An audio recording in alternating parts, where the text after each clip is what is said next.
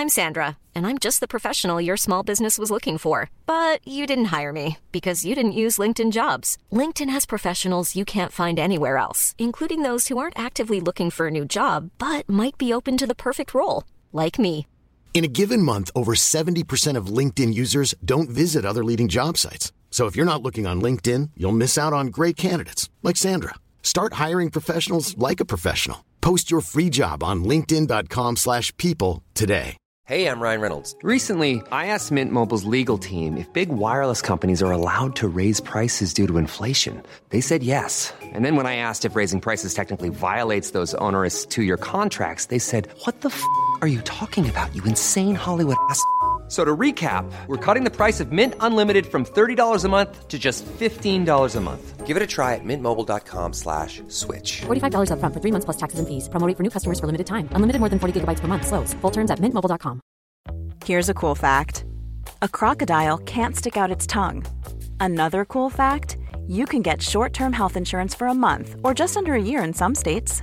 United Healthcare short term insurance plans are designed for people who are between jobs, coming off their parents' plan, or turning a side hustle into a full time gig. Underwritten by Golden Rule Insurance Company, they offer flexible, budget friendly coverage with access to a nationwide network of doctors and hospitals. Get more cool facts about United Healthcare short term plans at uh1.com.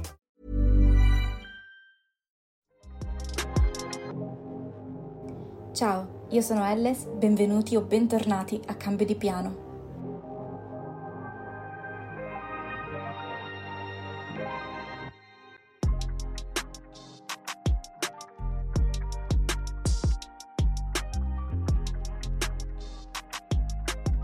Ciao a tutti, oggi potreste sentire l'audio un po' diverso dal solito perché ho cambiato postazione e mi sono spostata, sto registrando da un'altra parte e quindi per questo motivo potreste sentire tipo il rimbombo di sottofondo, spero non troppo che comunque non dia fastidio. In ogni caso, l'argomento di cui vi volevo parlare oggi è prendersi cura del corpo per prendersi cura della mente, che è poi il titolo dell'episodio infatti perché frequentemente si sente dire l'opposto, prendersi cura della mente per prendersi cura del corpo. E ritengo che sia in realtà uno scambio continuo, cioè che entrambe le frasi siano vere e che spesso il fatto di prendersi cura fisicamente del nostro corpo, della nostra carne, per poi stare bene anche mentalmente, sia una cosa che viene boh, sottovalutata o comunque messa un po' da parte. Cioè, in questi giorni c'è stata anche la giornata internazionale per la salute mentale. Sì, si sa che la salute mentale è una cosa molto importante, ma in realtà spesso non sappiamo realmente come prenderci cura di noi, sia a livello mentale che a livello fisico. Perché se una persona sta male nella mente, a lungo andare questa cosa ovviamente si ripercuoterà per forza anche nel corpo. Ma è facilissimo, e spesso questa cosa ce ne si dimentica, che avvenga anche il contrario, cioè che se si sta male a livello fisico, prima o poi può capitare che la cosa si ripercuota a livello della mente. Con questo non voglio dire che se non siete il ritratto della salute non potete avere una mente sana. Anzi, in un certo senso, se magari si ha una malattia, si impara ad essere mentalmente forti. Perché purtroppo ci sono delle persone che convivono tutta la vita con una malattia, più o meno debilitante, e vorremmo dire che loro non possono essere mentalmente sani? No, anzi, avere comunque delle, delle problematiche fisiche, non voglio troppo generalizzare, però porta inevitabilmente ad avere anche una mente più forte, dopo ovviamente un percorso e non da un giorno all'altro. Tante volte ci abbiamo scoperto che le persone più impensabili avevano delle malattie che da fuori non si sarebbero mai dette, perché per noi erano il ritratto della salute perché in realtà è una questione di prendersi cura di se stessi, non è una questione di stare in salute nel senso di non avere nessuna malattia o nessuna problematica, ma di prendersi cura della persona che si è a 360 gradi, quindi a livello psicologico e a livello fisico. Prendersi cura di se stessi non significa necessariamente che vada tutto alla perfezione. Anzi, magari ci prendiamo tantissima cura di noi perché cadiamo a pezzi, Concedersi il tempo di stare male, di curarsi, è fondamentale. che questo porti a dei risultati oppure no. A livello mentale siamo pieni di esempi di queste cose, tipo l'amico che ci dice che quella cosa che, a cui pensiamo che ci fa stare male, non dovremmo pensarci. È giusto non arrovellarsi troppo sugli stessi pensieri perché magari non stiamo realmente costruendo una strada per poterne uscire, ma ci stiamo appunto perdendo all'interno della nostra mente. Però in realtà se noi proviamo delle emozioni negative, è una cosa abbastanza risaputa, bisogna provarle fino in fondo, perché poi se non le si affronta, ma se le si accantona o si fa finta che queste non esistano, prima o poi ritorneranno a galla, magari più forti, più potenti e noi saremo completamente impreparati. Da circa metà settembre, forse anche dagli inizi di settembre, ho ricominciato il mio classico turnover tra esami e visite mediche. Io non sono la persona più sana del mondo, però non posso neanche ritenermi una persona estremamente sfortunata. E forse per la prima volta in vita mia posso dire di stare bene a livello fisico, anche se in realtà dal punto di vista medico non è proprio così. Sto bene perché mi prendo realmente cura di me stessa. Che significa, ha significato per me, anche la scocciatura di dover cambiare medico. Questo all'incirca l'anno scorso perché comunque mi sentivo non compresa, non ascoltata, non capita e sapevo che si stava tralasciando qualcosa che invece poteva essere una cosa chiave per cercare di mettere una pezza alla situazione, infatti poi ho avuto ragione. Però io mi rendo conto che sia un'enorme scocciatura a livello di impegno di tempo e di soldi dover cambiare il medico o affidarsi a medici diversi per cercare di trovare una soluzione a un problema che magari non sappiamo nemmeno se è un problema e so anche quanto è difficile a volte intraprendere un percorso a livello farmacologico per poi scoprire che non era la cosa che faceva per noi e noi abbiamo magari investito tantissime aspettative, tantissimi soldi e poi questa cura farmacologica non ha portato i risultati da noi sperati. Io so benissimo cosa vuol dire, ma purtroppo per quanto sia doloroso è un passo in più verso quella che potrebbe essere la soluzione. Se invece stiamo immobili e aspettiamo che la situazione cambi da un giorno all'altro, questa cosa chiaramente non avverrà mai. Dobbiamo essere noi, a piccoli passi, a tentativi di cercare di mettere in ordine le cose, a cercare di capire e di trovare una soluzione. Questa cosa vale sia per problemi a livello di malattie o comunque abbiamo dei sintomi che magari non capiamo da dove arrivano, ma anche a livello mentale. Cioè, se noi continuiamo ad accantonare i problemi sperando che questi si risolvano da soli, non andiamo da nessuna parte. I problemi saranno sempre lì, magari saranno silenti per un po' di tempo e poi torneranno alla carica, più forti e più scatenati di prima. E magari ci mangeremo le mani. E perché non ho fatto qualcosa prima? E questa è la cosa più terribile che si possa pensare, tra le cose più terribili, perché se abbiamo il potere di fare qualcosa oggi, lo so che può essere spaventoso a volte cercare di trovare una soluzione ai problemi, razionalmente non dovrebbe essere così, ma in pratica lo è, non è un fatto di perdere tempo, è un fatto di per arrivare a una soluzione devo fare 5 tentativi. Questi 5 tentativi comunque li dovrò fare. Mettiamo il caso che, non lo so, voi sappiate al 100%, cioè è una cosa sicura, lo sapete, che dovrete affrontare 5 tentativi prima di trovare la soluzione definitiva. Come affronterete questi cinque tentativi? Dicendo ok, il primo tentativo è andato, ci sarà il secondo, il terzo, il quarto, ma poi finalmente arriveremo alla soluzione.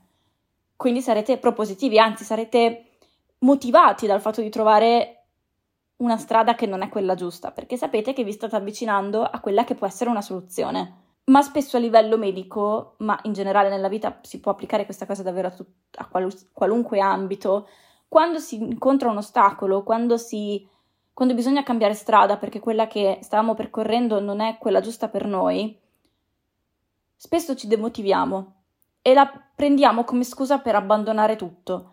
Abbiamo camminato su quella stessa strada per anni e quindi ci abbiamo investito tantissimi soldi, tantissime energie, però la vediamo come un ok, si vede che doveva andare così, ma nel senso che non cerchiamo un'altra strada, semplicemente torniamo indietro.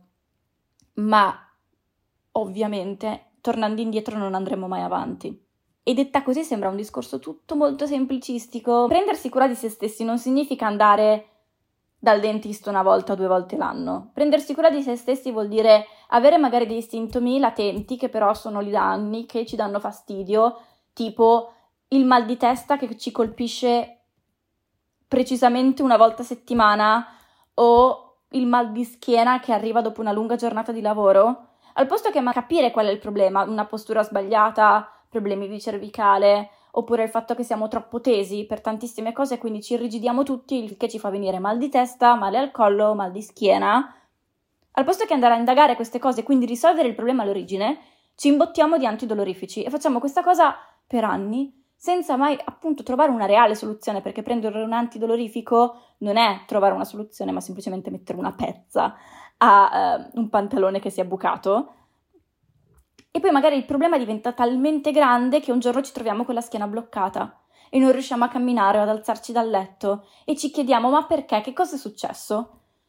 Però guarda caso non avevamo mal di schiena tutte le settimane, perché comunque portavamo su a livello fisico tutti dei blocchi eh, dovuti allo stress, dovuti a qualunque tipo di motivo, anche a una postura sbagliata, ma magari camminiamo in maniera non corretta, quindi è semplicemente un problema non derivato da stress, ma un problema fisico, camminiamo in maniera non corretta, quindi assumiamo delle posture che non sono adeguate, il che ci porta poi ad avere mal di schiena e poi ci siamo ritrovati a letto con la schiena bloccata.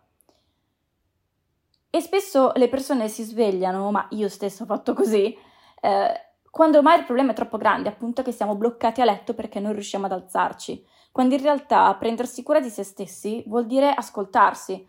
Ok, mi continua a venire mal di schiena da un mese e da un mese non mi va via. Magari cerco di capire qual è il problema di questo mal di schiena. Adesso non protraggo questa cosa per anni, quando poi il problema magari è troppo grande da risolvere, perché poi è vero, mi scoccio andare da un fisioterapista perché sono soldi, perché è tempo, chissà se mi, poi mi trovo effettivamente una soluzione. Io ho mal di schiena, vado dal fisioterapista un paio di volte, 3-4 volte, e lui cerca di, di trovarmi una soluzione, magari mi dice ok, magari facciamo in modo di vederci una volta ogni 2-3 mesi, perché tende ad assumere dei blocchi muscolari per scioglierli. Invece la persona che è bloccata a letto va dal fisioterapista e magari ci deve andare 10 volte di seguito, 15 volte perché il blocco è talmente grande che il lavoro da fare è molto più impegnativo. Quindi alla fine a livello economico è una spesa molto più grande la seconda rispetto alla prima. Però non si fa mai questo tipo di ragionamento se non a posteriori. Cioè una volta che abbiamo intrapreso un percorso dal fisioterapista diciamo cavolo, se fossi venuto prima avrei risparmiato tempo, soldi ma soprattutto anche dolore, perché probabilmente starei molto meglio anche solo adesso. Appunto, facciamo l'esempio del fisioterapista. Io vado dalla fisioterapista una volta ogni due settimane. Io ho una situazione un po' particolare perché avendo la schiena operata per la scoliosi, assumo inevitabilmente purtroppo eh, le posture dei, dei, movimenti che fanno sì che mi venga spesso eh, mal di schiena oppure mal di testa dovuto a uno sforzo cervicale. Adesso va molto meglio. Cioè, la prima volta che sono andata dal fisioterapista, e ormai sono passati due anni e mezzo, ero a pezzi, c'ero talmente un blocco di legno che in realtà non avevo mai mal di testa, non avevo mai mal di schiena, ma perché ero tutta rigida, ero completamente un pezzo di legno, tutta contratta, e lei ci ha messo un anno e più per sciogliermi realmente, per far sì che il mio corpo, una volta che veniva sciolto, non tornasse esattamente come era prima nell'arco di qualche giorno. Perché poi il problema è anche quello, la memoria muscolare fa sì che tu puoi sciogliere un muscolo, ma sei talmente abituato a contrarsi in quel modo, continuerà a farlo fin- finché non lo rieduchi. E quindi ci abbiamo messo veramente tanto tempo e tanti soldi e tanta energia, perché comunque anche adesso io ci devo andare una volta in due settimane. Poi magari ci sarebbero periodi in cui potrei andarci una volta ogni tre settimane, una volta al mese. Però, ad esempio, quest'estate abbiamo dovuto interrompere per forza di cose perché era agosto e quindi io non ci sono andata per un mese e un po'. Quando io sono tornata da lei a inizio settembre, ci siamo dovuti rivedere come all'inizio, una volta ogni settimana, perché ero tornata super rigida, super contratta. E io sì, mi sentivo un po' più contratta rispetto a prima, però allo stesso tempo non è che ci avessi fatto più che tanto caso. E io sono molto fortunata a potermi permettere di andare una volta ogni due settimane dalla fisioterapista, o come facevo agli inizi, una volta ogni settimana. Sono molto fortunata, però alla fine è vero che non c'è paragone di costo tra un'ora dalla fisioterapista e Loki, però alla fine io ho risparmiato tantissimi soldi a livello di antidolorifici, il che mi fa bene anche proprio a livello fisico, cioè imbottirsi di antidolorifici non, non fa bene. Eppure era quello che facevo, cioè io per anni mi imbottivo di antidolorifici perché avevo un mal di testa lancinante e c'erano giorni in cui non riuscivo a fare nulla perché ero completamente debilitata. In realtà io nella mia vita non mi sono mai realmente lasciata andare, cioè io sono sempre andata dalla ginecologa, dal dentista, mm, dal, mio, dal mio medico curante per fare i soliti esami di routine, tipo quelli del sangue una volta l'anno, eccetera. L'ho sempre fatto. Però in realtà non mi sono mai presa cura di me stessa. Ad esempio, un grande problema per me è stato a livello ginecologico. Io soffro di ovaio micropolicistico e l'ho scoperto quest'anno, l'ho scoperto adesso praticamente, ma io vado dalla ginecologa da quando ho 17 anni, quindi vado dalla ginecologa da, sempre praticamente, da quando ho avuto il ciclo la prima volta. Eppure non me l'aveva mai diagnosticato nessuno questa cosa. E io ne ho cambiate quattro di ginecologhe. La prima da cui sono andata mi ha visto due volte, poi io andavo in una clinica um, in cui c'erano vari specialisti e la prima ginecologa che mi vide um, poi andò in pensione e venne sostituita da un'altra, quindi per forza di cose la dovetti cambiare.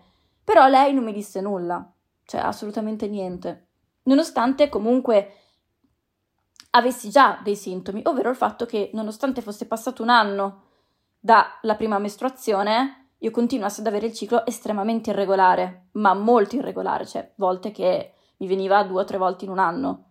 Però, insomma, nessuno fece molto caso a questa cosa. Io per prima, ma perché tutti gli specialisti a cui dicevo questa cosa dicevano, eh, ma è normale. Ok, cioè, ti fidi, ti affidi a uno specialista e quindi ti fidi di, di conseguenza. Però in realtà c'è sempre stata una vocina dentro di me che mi diceva, no, non è normale. Devi farci qualcosa, devi scoprire qual è il motivo.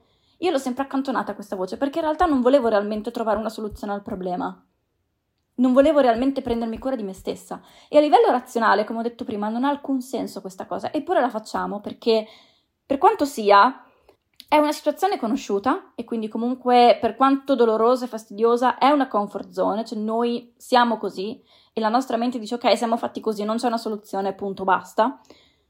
Ma poi anche perché nella testa magari ci sminuiamo, non ci ascoltiamo realmente, anche se il nostro intuito ci direbbe di fare qualcosa a riguardo, non abbiamo il coraggio di realmente farlo, perché magari c'è una soluzione, ma questa soluzione ci spaventa, implica una cura, una medicina, implica il conoscere di soffrire di una determinata patologia. Il fatto che noi lo sappiamo oppure no non cambia nulla, cioè noi continuiamo ad avere quella patologia però a volte dare un nome a questa cosa può essere molto spaventoso, anche se è una cosa piccolissima, come può essere, non so, eh, avere problemi di ipotiroidismo. Io soffro di problemi alla tiroide, di ipotiroidismo, e questa cosa mi dava un sacco di problemi che però io avevo totalmente ignorato. I miei esami del sangue erano sballati da sempre, ma appunto la mia precedente ginecologa, quella da cui sono andata per più tempo, oltre ad aver ignorato tutta un'altra serie di sintomi, aveva ignorato anche i livelli ormonali sballati, dicendo che era normale e che era dovuto all'anticoncezionale, che eh, la mia attuale ginecologa, quando ha sentito che io gli ripetevo questa cosa, probabilmente mi avrebbe preso a calci. Eh, in realtà la soluzione è banalissima, cioè devo prendere un liquido, una medicina tutte le mattine, è buona, e da quando la prendo i miei esami sono perfettamente normali e ho notato tantissimi benefici a livello fisico, perché chiaramente avere gli ormoni sballati non va bene. Ma la soluzione è una cavolata. Però io non ho mai indagato su questo problema, in parte perché mi sono affidata appunto a persone che sminuivano tutti i miei sintomi, tutte le mie cose, ma perché in realtà io in prima persona non mi stavo re- realmente prendendo cura di me stessa. Mi stavo affidando a degli specialisti, dei medici, ma senza essere proattiva, semplicemente essendo passiva, cioè loro mi dicevano le cose e io in maniera passiva le assimilavo. Perché poi questa è la differenza, cioè quando ti prendi cura realmente di te stesso, è certo che ti affidi a specialisti, perché vai da loro con magari dei sintomi o magari sei sano come un pesce, ma ti affidi a loro e quindi se dovesse sorgere un problema credi a quello che ti dicono. Però allo stesso tempo, se sei una persona che si sta prendendo cura di se stessa in maniera proattiva, in maniera reale, nel momento in cui c'è un problema e le altre persone ti dicono che in realtà non esiste questo problema, tu non gli credi. Non gli credi e cerchi di trovare una soluzione andando da un'altra parte. Ma non perché non ti fidi, ma perché dai più ascolto a te stesso che non agli altri. Tu ti conosci, tu sai che cos'è realmente un problema oppure no. Cioè, lo sai, alla fine è così. E quindi, dopo aver cambiato la prima ginecologa perché era andata in pensione, c'è stata la seconda. La seconda, praticamente appena ha saputo del mio ciclo irregolare, mi ha messo sotto anticoncezionali dicendo che era l'unica soluzione, che in un certo senso poteva essere vero, però in pratica lei non mi ha mai detto che io avevo, soffrivo di ovaio micropolicistico o qualunque cosa, anzi, purtroppo una delle mie cose è che io sono altamente sensibile agli anticoncezionali, quindi i primi che ho preso, ne ho cambiati 5, mi hanno dato un sacco di effetti collaterali. Anche gli ultimi mi davano effetti collaterali, ma in maniera minore e quindi è sempre, essendo io eh, subivo le cose in maniera passiva, erano normali questi effetti collaterali, quando in realtà non è proprio così. E quindi quando io tornavo da lei una volta l'anno chiedendole di cambiare l'anticoncezionale o anche meno di una volta l'anno perché c'è stato un paio di volte in cui mi trovavo proprio male, lei era quasi indispettita da questa cosa. Cioè io mi dovevo adeguare, cioè quello che mi dava lei chi se ne frega se mi aveva fatto ingrassare di 5 kg nell'arco di un mese e mezzo e che avessi talmente tanta fame che avrei potuto mangiare un tavolo. Non era importante, a lei non fregava assolutamente niente. E purtroppo è pieno di medici, e non voglio generalizzare con tutta la categoria, perché per fortuna la maggior parte sono bravissimi, competenti e sono lì per aiutarti, però purtroppo è pieno di, di specialisti che non ti ascoltano, che non vogliono realmente trovare una soluzione al tuo problema. E per quanto io non voglia credere a questa affermazione, io mi ci sono ritrovata dentro. Quindi per forza di cose è così, però io sono la prima che non dico che creda a tutti quelli che portano il camice bianco, però allo stesso tempo mi dà fastidio l'idea che io mi affidi ad un professionista e che questa persona non voglia realmente aiutarmi. Perché in realtà era così, cioè se io metto nero su bianco i miei racconti con le mie ginecologhe, era realmente così. Solo che la mia seconda ginecologa, appunto, era molto indispettita tutte le volte che le portavo degli effetti collaterali, delle cose che non andavano, eccetera, che chiaramente, sentendomi io trattata male, alla seconda volta ho preso su e ho cambiato professionista e mi sono rivolta alla mia terza ginecologa, che è quella da cui sono rimasta per più tempo. La terza ginecologa faceva la stessa cosa, ma la faceva col sorriso. Cioè, quando io spiegavo che avevo dei problemi di qualunque tipo, che potevano essere eh, il fatto che comunque avessi lo stesso i brufoli nonostante prendessi da anni gli anticoncezionali, il fatto che comunque l'anticoncezionale mi, mi gonfiava, mi dava problemi, eh, non mi sentivo bene quando comunque dovevo ricominciare la terapia dopo la settimana di stop per avere il ciclo. Tutto quello che lei mi diceva era che era normale e che era tutto nella mia testa, che forse era anche peggio.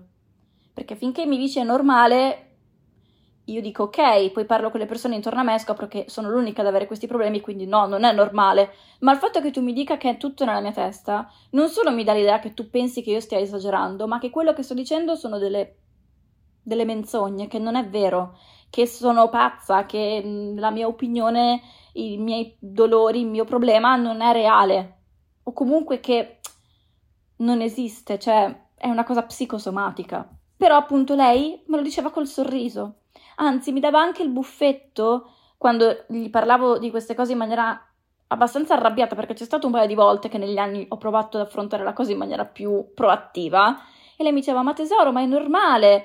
Ma è tutto nella tua testa dovresti parlarne con la psicologa.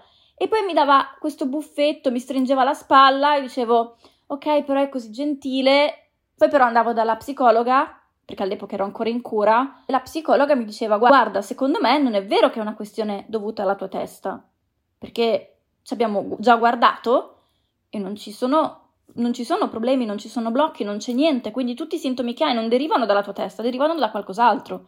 E io lo sapevo che non derivavano dalla mia testa, perché alla fin fine tu lo sai se una cosa è dovuta a un blocco psicologico, ma non venivo ascoltata, non venivo anche solo minimamente considerata. la differenza è che l'ultima la diceva col sorriso, la prima invece era scocciata dal fatto che la mettessi in discussione. Quindi queste due reazioni diverse, ma mi dicevano le stesse cose, esattamente le stesse cose, ma con due toni diversi, ha fatto sì che io rimanessi passiva da questa professionista, da questa ginecologa, ma in realtà io non facessi altro che ignorare questi problemi. Probabilmente se io da subito mi fossi, eh, mi fossi messa lì, sbattendo i piedi, avessi cambiato di nuovo ginecologa, magari ne avrei cambiate altre 50, avrei risolto il problema molto prima e avrei avuto una diagnosi molto prima, cioè il fatto di soffrire di ovaio micropolicistico, e poi, cioè, non, non esiste una reale soluzione al problema, però comunque non sono pazza, non è vero che è tutto nella mia testa.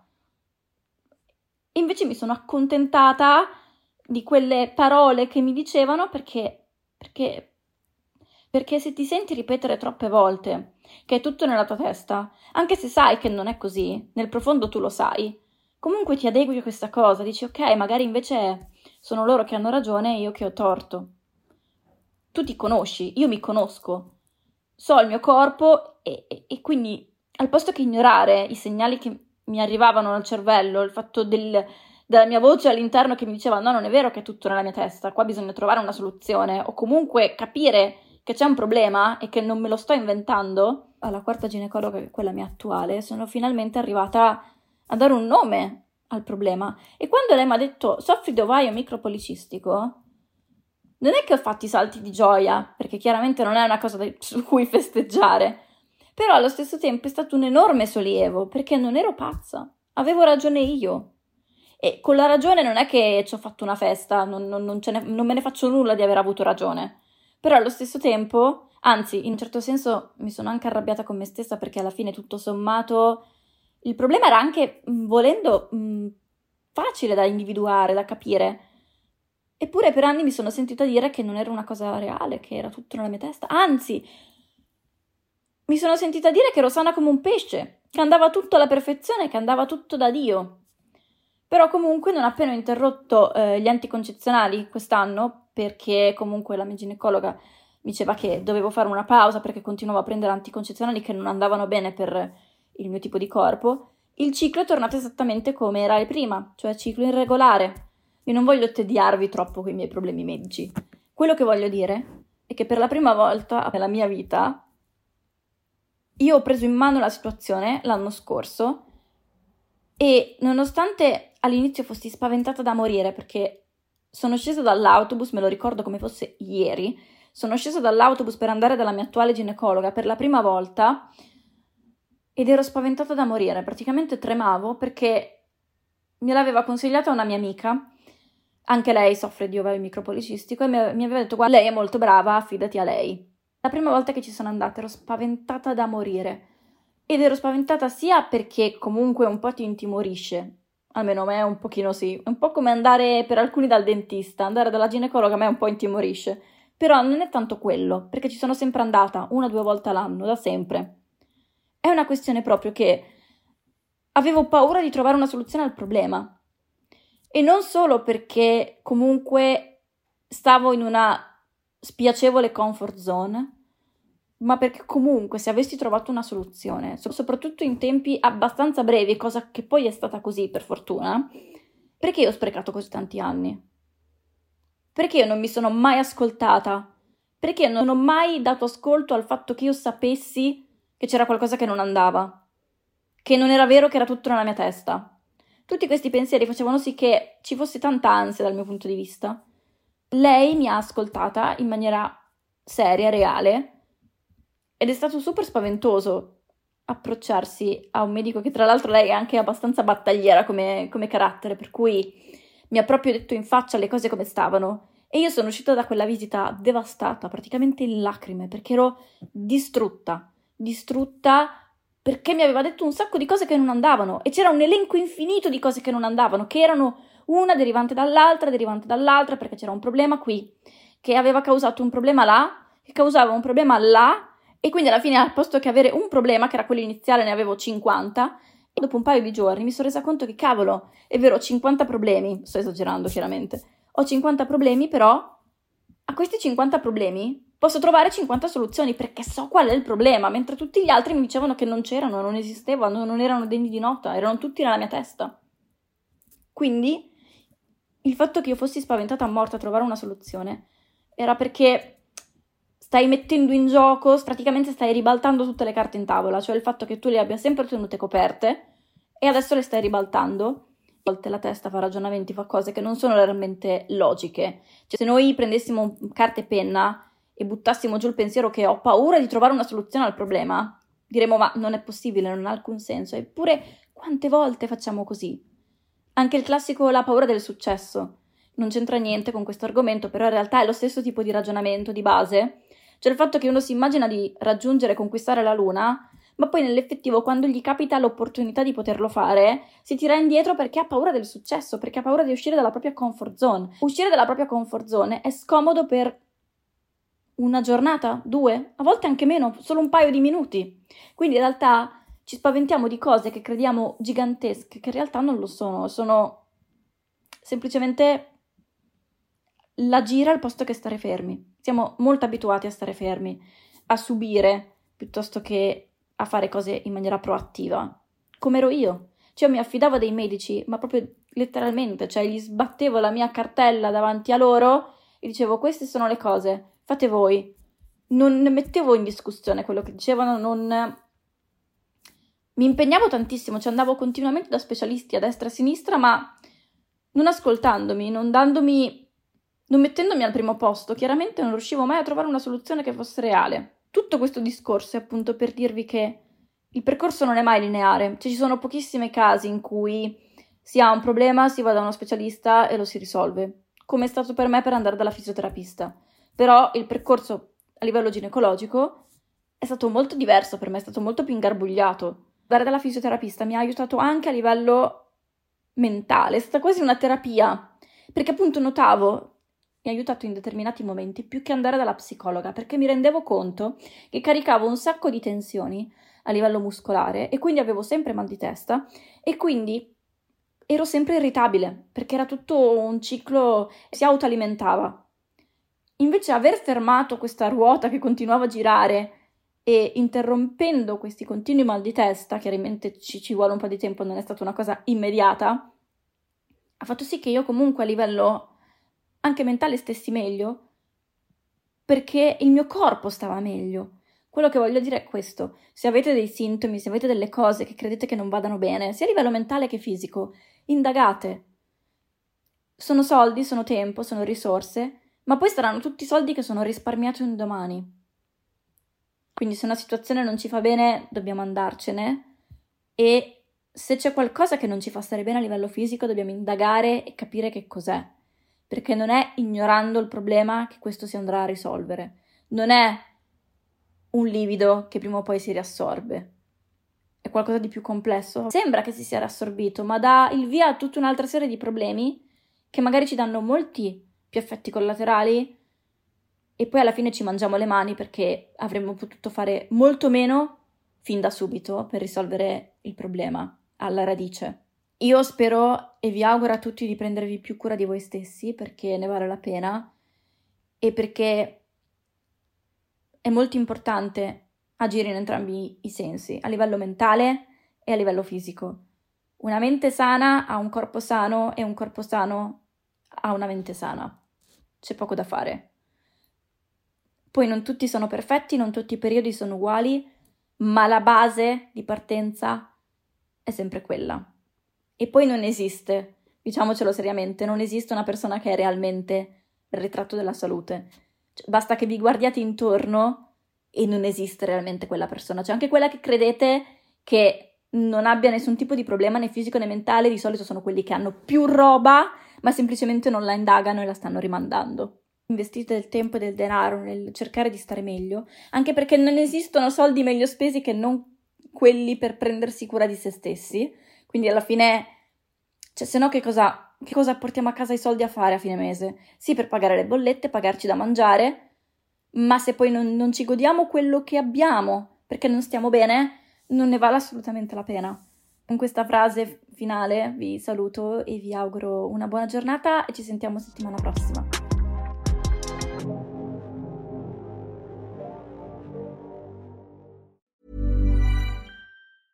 Ever catch yourself eating the same flavorless dinner three days in a row?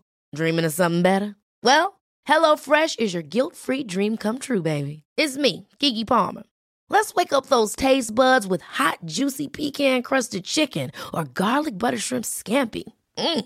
Hello Fresh. Stop dreaming of all the delicious possibilities and dig in at HelloFresh.com. Let's get this dinner party started. Planning for your next trip? Elevate your travel style with Quince. Quince has all the jet setting essentials you'll want for your next getaway, like European linen, premium luggage options, buttery soft Italian leather bags, and so much more. And is all priced at 50 to 80% less than similar brands. Plus, Quince only works with factories that use safe and ethical manufacturing practices. Pack your bags with high-quality essentials you'll be wearing for vacations to come with Quince. Go to quince.com slash pack for free shipping and 365-day returns. Imagine the softest sheets you've ever felt. Now imagine them getting even softer over time. That's what you'll feel with Bowl and Branch's organic cotton sheets. In a recent customer survey, 96% replied that Bowl and Branch sheets get softer with every wash. Start getting your best night's sleep in these sheets that get softer and softer for years to come. Try their sheets with a 30-night guarantee. Plus, get 15% off your first order at bowlandbranch.com. Code BUTTERY. Exclusions apply. See site for details.